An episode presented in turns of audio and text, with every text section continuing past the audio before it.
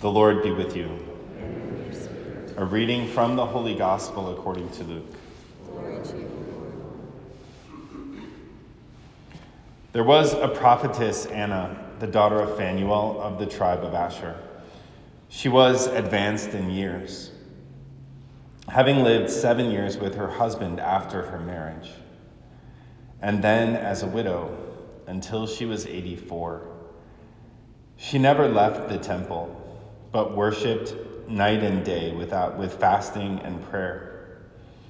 And coming forward at that very time, she gave thanks to God and spoke about the child to all who were awaiting the redemption of Jerusalem. When they had fulfilled all the prescriptions of the law of the Lord, they returned to Galilee, to their own town of Nazareth. The child grew and became strong, filled, and the favor of God was upon him. The Gospel of the Lord.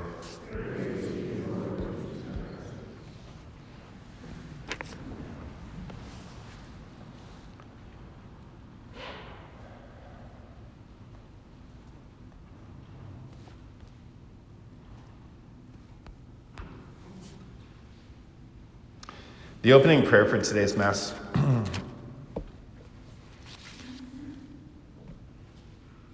says, Grant, we pray, Almighty God, that the newness of the nativity in the flesh of your only begotten Son may set us free, for ancient servitude holds us bound beneath the yoke of sin. And throughout this Christmas season, we continue to pray that the newness of the birth of our Lord, that the very fact that God became man to, to live among us,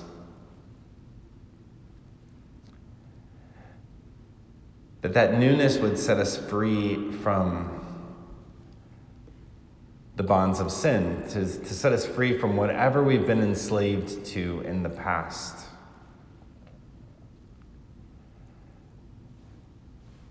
And it's a prayer that we continually pray, right? We continually pray that prayer. And the church gives us that prayer at the beginning of this Mass because, in her wisdom, she knows that we all have a tendency to fall back into that kind of servitude that we all can have a tendency for our hearts to get misdirected.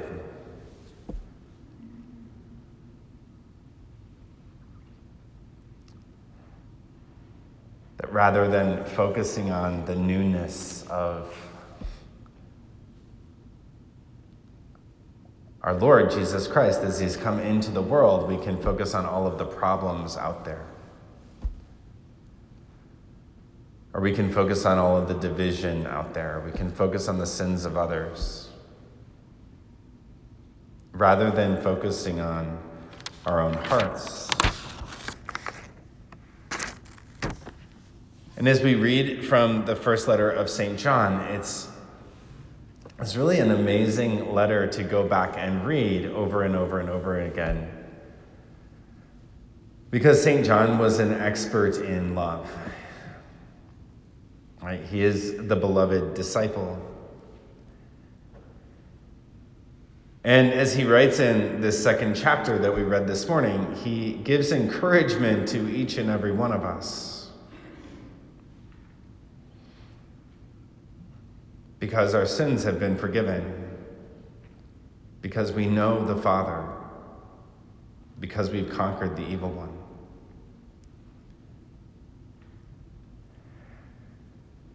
And as he encourages us in that, in, in everything that has happened because of what our Lord has done in our life,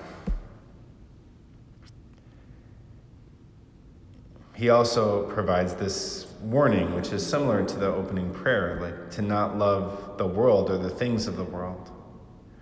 Because anyone who loves the world, the love of the Father is not in him.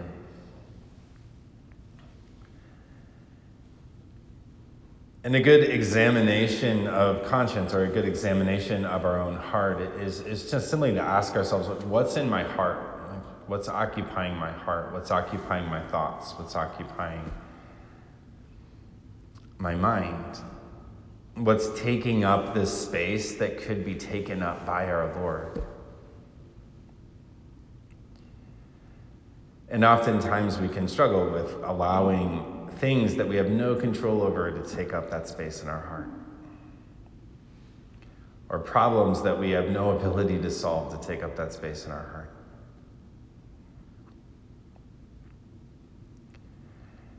And rather than focusing on the newness of Christ,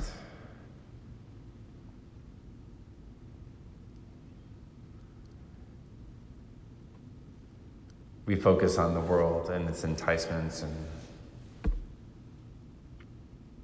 all of those things that distract us from the Christmas season.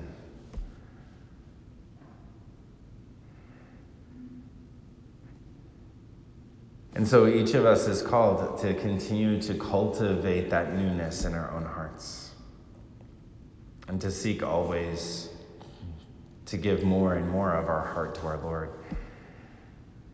to clear out the space that occupies our hearts and our minds and our thinking. So that there's only Jesus. And when we come to do that, when we come to know Him in that way, then we begin to reflect Him and we begin to proclaim Him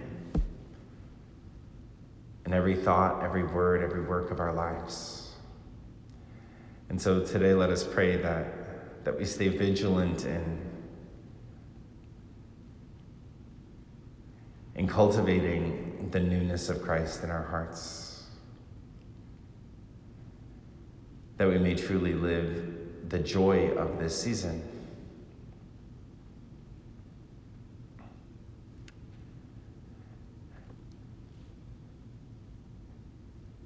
and that that newness of Jesus will continue to make our own hearts new, filled with His grace, His love, and His mercy.